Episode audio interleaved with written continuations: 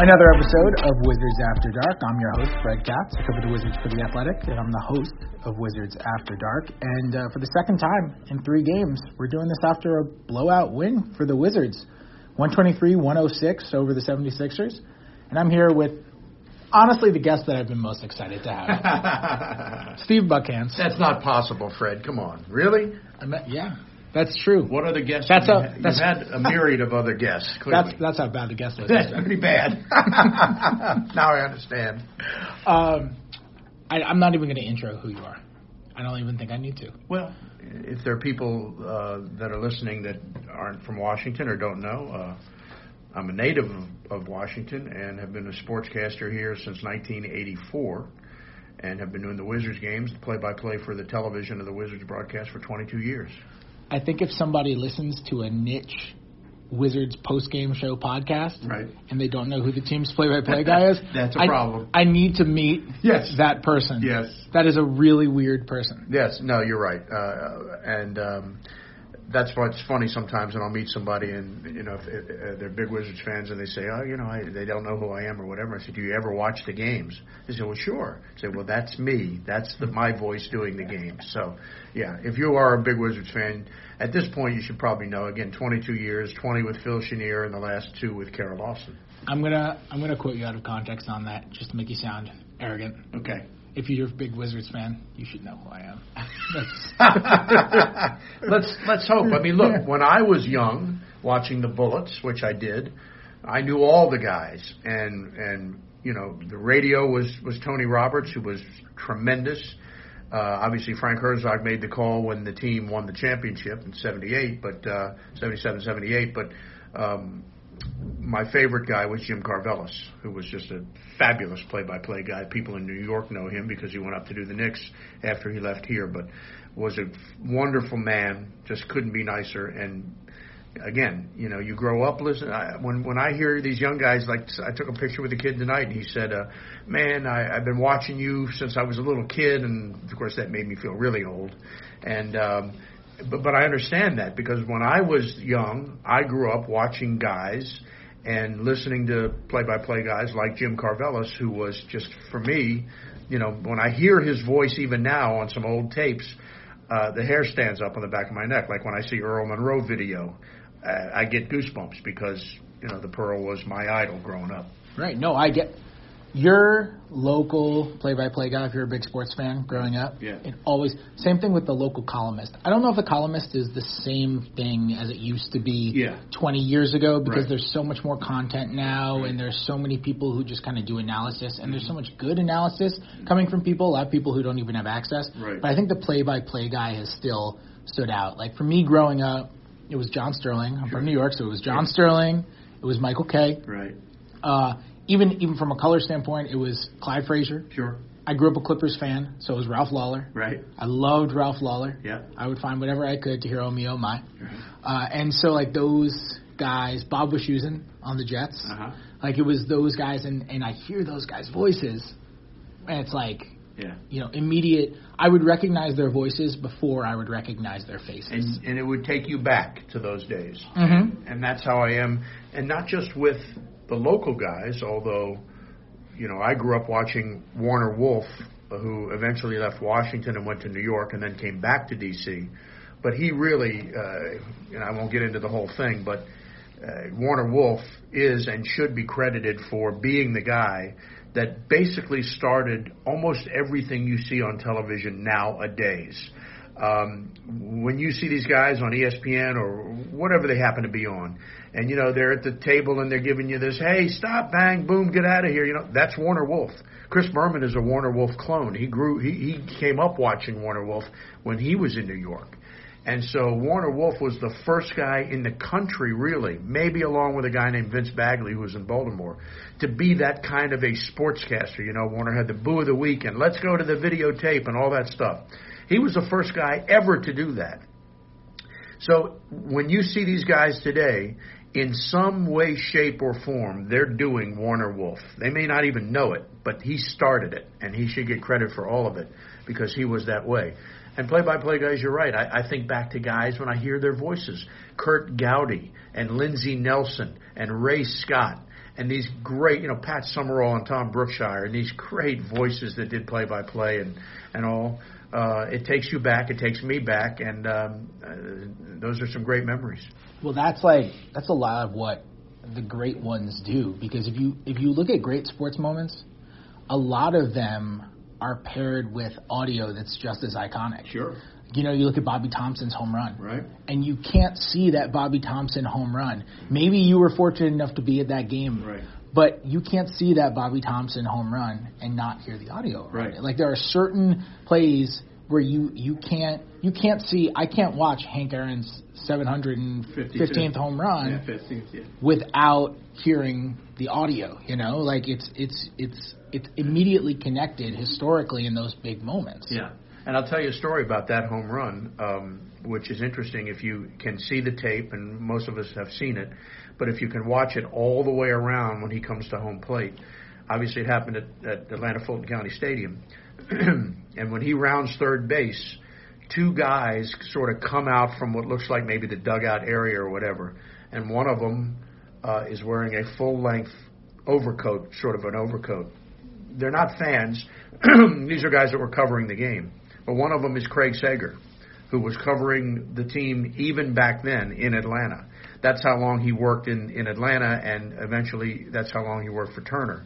But that's him. So if you see Hank Aaron running r- around third and coming towards home, a couple of guys come out of sort of nowhere to walk up to him and congratulate him while he's running to home plate. And one of those guys is Craig Sager. Uh, so I mean, it's just a little tidbit. If you can ever watch the tape that long, it's kind of neat to see that. That's also I know exactly the moment you're talking about. That to me is one of the ultimate look at how much times have changed Oh in sports God, yes. Could you imagine? Yeah.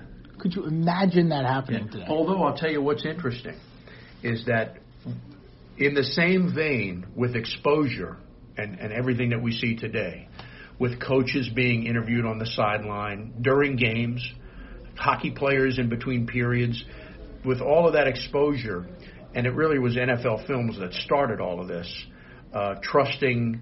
Uh, you know, uh, an athlete trusting the broadcaster to be able to do a live interview during a game or in some fashion like that.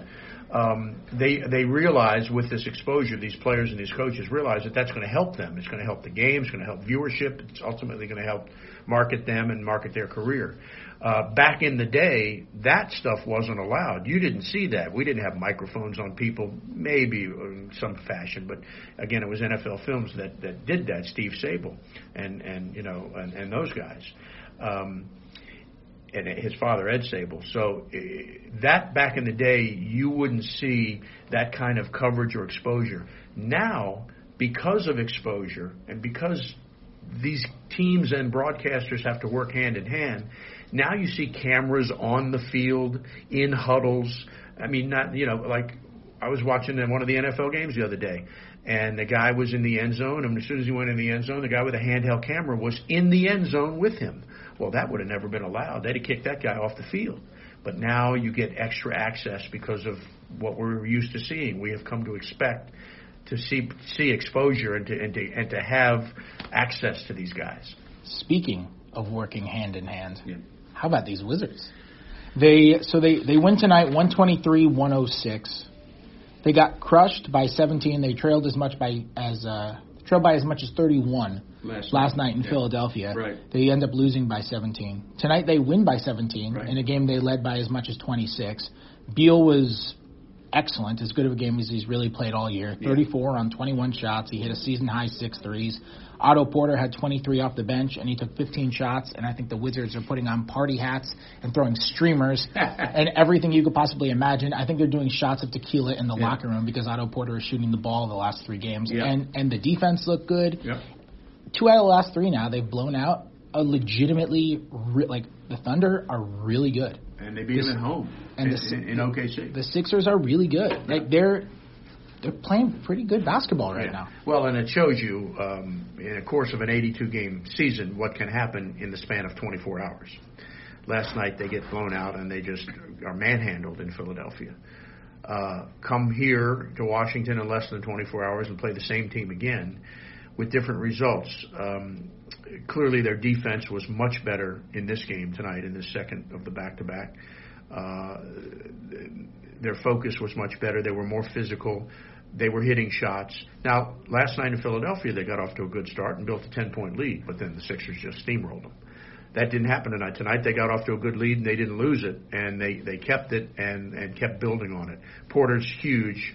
It'll be interesting to see if Scott Brooks continues to bring him off the bench. You know, I mean, he's clearly a legitimate starter, but how valuable has he been coming off the bench? That's great to have, and uh, you know, very helpful because you got a lot of young guys coming off the bench now. They're getting good role play from guys like Sam Dekker and Chasson Randle, and Thomas Bryant has been just a breath of fresh air for for Wizards fans and Bullets fans who you could probably go back to Moses Malone the last time they had like a really great big man. I'm not ready to anoint this kid as great yet, but he's baptism by fire. He's learning rapidly. I mean, this is only his second year. He played 15 games last year for the Lakers. But look what he's doing. I mean, and he's learning. He's got a lot to learn. But he's got natural ability and talent. He can shoot the ball. He's got energy. He plays with enthusiasm. He gets rebounds. He can block some shots.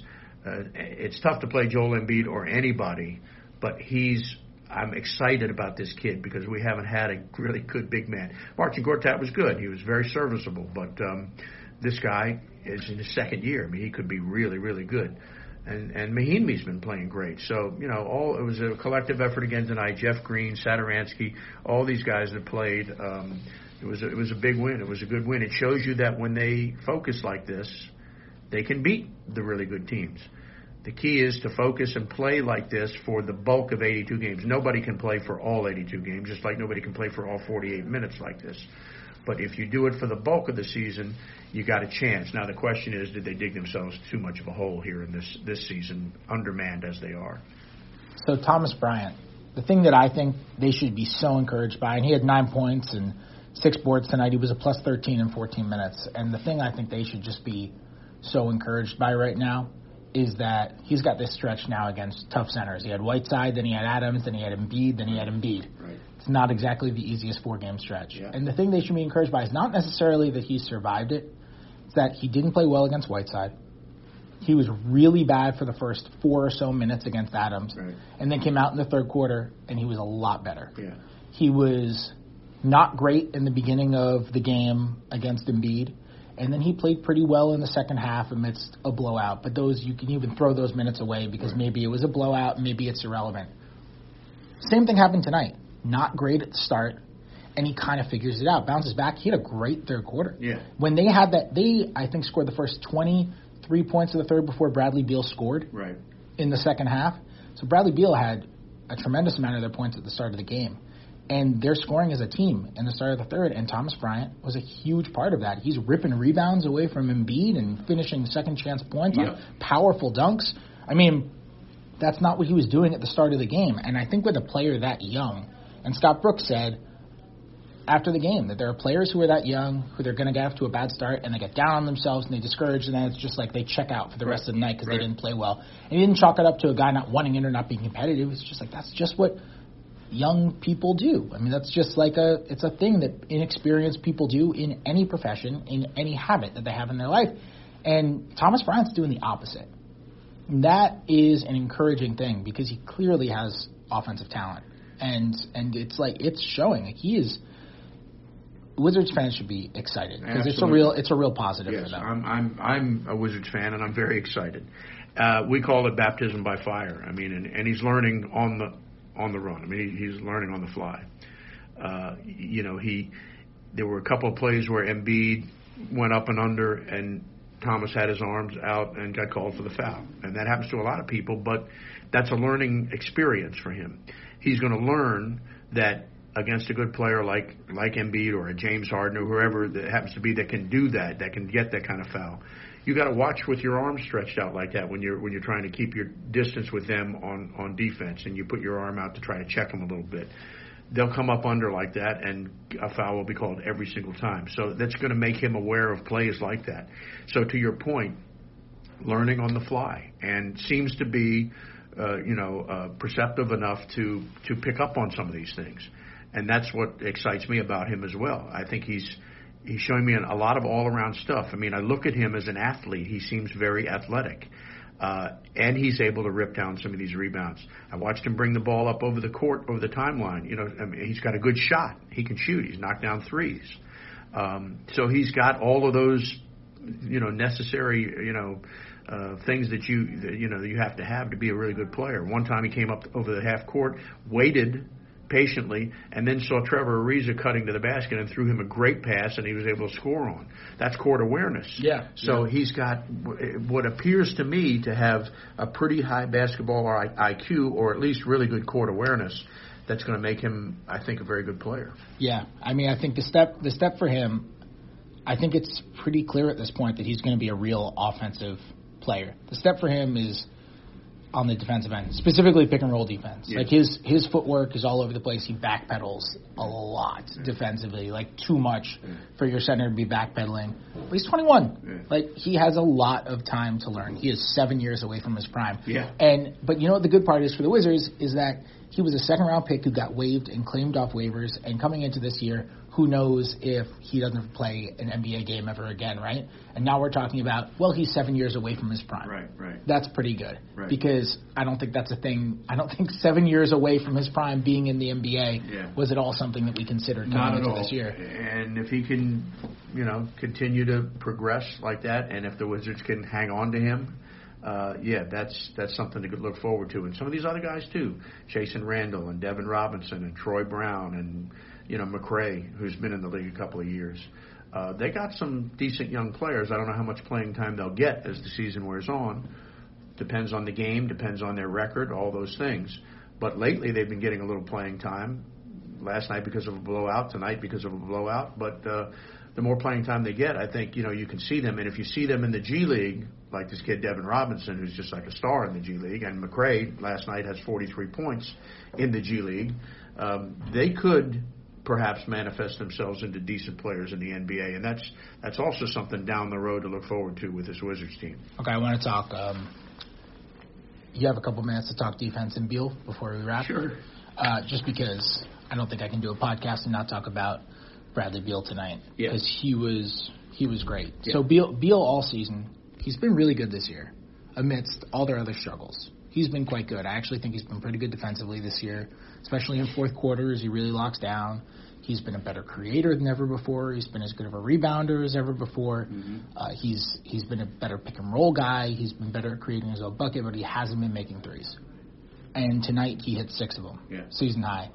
And you just feel like there's no reason why he's not hitting his threes. Yeah. You've been waiting for him to get hot. Yeah.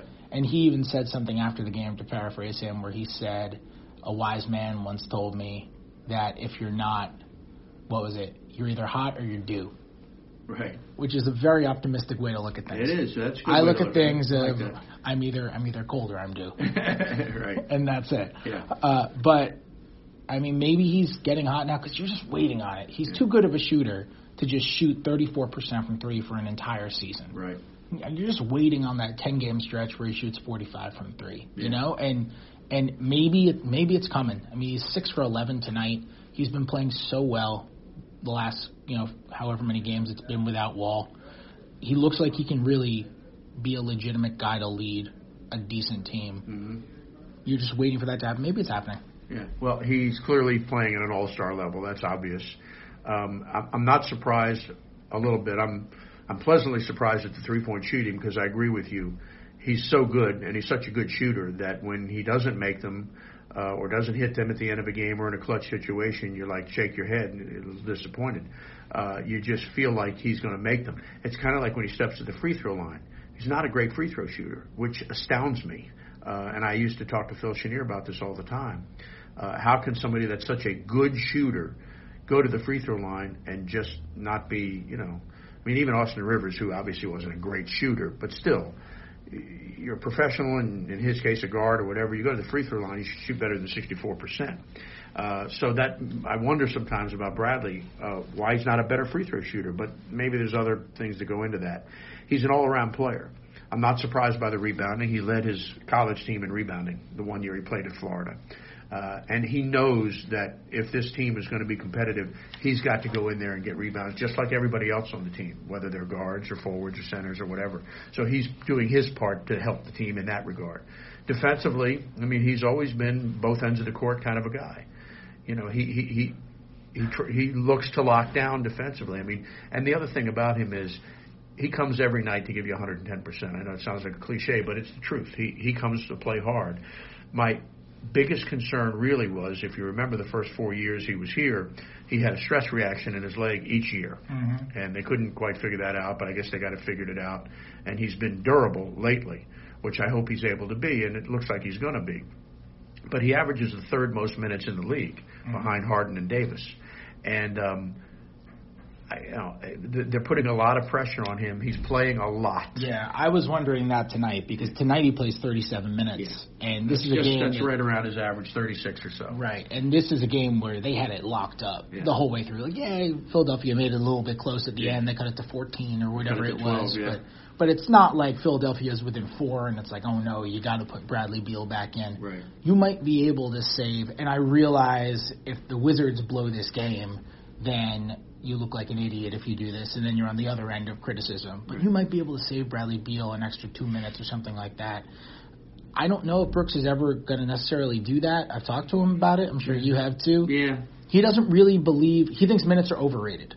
He thinks that there are other ways to rest guys, and he's not the only person in basketball history to believe this. A lot of people believe it. Mm-hmm. That the minutes are what we grade people on on how tired they are because that's what we see. Right. But instead of playing him 34 minutes and instead of the 37 in a game, he can just rest him in practice. He can rest him on an off day. He can have him sleep late. He can have other things they do. You know, they wear their catapult technology that you know ties up to their bodies and measures their heart rates and their pulse and all that's the same thing.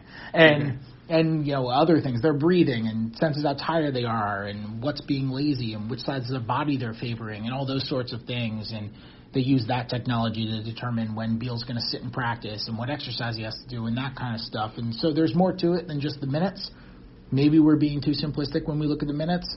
That being said being top five in the league in minutes is a really heavy workload when you're a first. He's not PJ Tucker. Right. PJ Tucker is getting a ton of minutes in right. Houston, but he's he's not a heavy option. You know, right. Bradley Beal is having a huge workload on both sides of the yes. ball. And and the way he plays, if you watch him, you know he he's a catch and shoot guy. He's developed his own shot, and he dribbles probably more than he should, but he's a catch and shoot guy, which means you have to work hard to lose your defender, come off screens. He's always in motion I can't imagine how somebody said he ran three miles a game. I think he runs more than that. Referees run five miles a game. So um, I, I, he works really, really hard. So it's not just 36.3 minutes; it's 36.3 really active minutes. There's a difference. You know, it's not just minutes; it's how you play. And he plays hard for 36 minutes that he's in there. So that's the thing that um, you know, I mean, it's concerning to me. I don't know enough about it. I mean, like you say, Scott Brooks and these guys know more about it. I just hope he's able to be, you know, resilient enough to last and play like this for what they need him to play because they need him to play like this because the other guys are out. Yeah, for sure. And quick observation before we wrap up. Uh, defense is looking a little bit better, a little bit more consistent. They're actually communicating now, which yeah. is an encouraging thing to see. Like beginning of the year, there's just no communication, and honestly, uh, I think a decent amount of it is just John Wall not being there. You look at you look at the numbers and. John Wall's the on-off numbers they're like six points per 100 possessions better with John Wall not on the floor, and almost all of that is on the defensive end. And I think you could just see a lot of John Wall's lack of movement. And, and I think there's one way to phrase the numbers, which is, oh, they're better without John Wall. I don't know if that's the right take from those numbers. I think the right take might be, man, John Wall really wasn't himself because of that injury. Sure. Like I, re- I really think that might be. Yeah.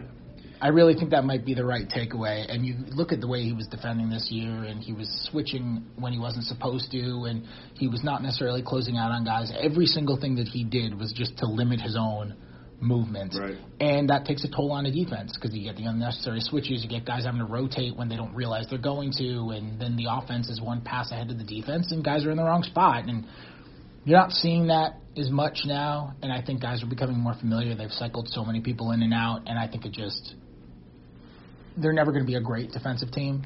But I don't think if they play like this, they're certainly not one of the five worst like they were for most of the year. Well, they've been better, as you said, at certain things. Their challenges have been really twofold: screen and roll defense and defending the three. Um, you know, we saw that in Houston where the Rockets, you know, had 26 three-point shots, NBA record. You got to at some point cover it. Sometimes it's a question of picking your poison. Do you go out there to try to cover it and then you end up getting beat inside, or do you just sit back and hope the guys don't make it? Well, that's what they did against Houston, and guys made them. So uh, they've they've been challenged with that, not just this year, but I want to say for the last decade. You know, I've watched them, and it's not just something that's just happening. They've never been good at defending the three. Screen roll is a whole different story, and they haven't been, but they're much better at that. They're better at their switching. They're better at whether guys go over picks or under picks. They seem to be making better decisions. Some of that's coaching. Some of it is the players' willingness to just do what they have to do. So, defensively, uh, they're doing a better job. Um, uh, tonight, I thought you know they got great minutes from Ian Mahinmi you know, and people are kind of down on him sometimes. He got a big contract and whatever, but he played well in this game. I think he played well, uh, you know, in a couple of the other victories. So um, again, a collective effort, but defensively, that's where you you know you win games. It's again another cliche, but when people say you win games with your defense, uh, generally they generally they score enough points in games to win games, but you've got to stop the other team at some point. And they got some big stops tonight. You know, they really were physical with Embiid. He still had 35 points or whatever he scored, but they just did a good job defending these guys as as best they could, and and that was key to this victory. Great. Well, you can find Steve everywhere. Wizards, everywhere you need Wizards, mm-hmm. you can go get them. Uh, what's your Twitter handle? At Steve Buckhantz. It's nothing creative. It's just me. I don't. Care. I really should have remembered that. I'm not. You know, I don't tweet a lot. Um, I tweet when something is very uh, interesting to me, or I come across a situation I'm in, and I take a picture or something like that. But I'm not big on it. And the day I retire, I may not ever tweet again. I don't know, but uh, I know that's the way of the world right now. So yes, at Steve Buckhantz is a is a good way to, to get in contact with me. Great. And uh, you can subscribe to Wizards After Dark on iTunes. You can leave five stars if you're feeling extremely generous, or leave a review down there. Like I always say, that really helps if you're a fan of the show. With the ratings and stuff, I will be back on Friday night after the Milwaukee game with another guest. Uh, this is a really tough stretch for the Wizards. I mean, they had at Oklahoma City, at Philly, home for Philly, home for Milwaukee, and home for Toronto. That is a ridiculously tough stretch, and so far they're two and one to start it, which is honestly probably as great as anyone could have realistically hoped for. Uh, I'll be back on Friday after the Milwaukee game. I'll talk to you guys then.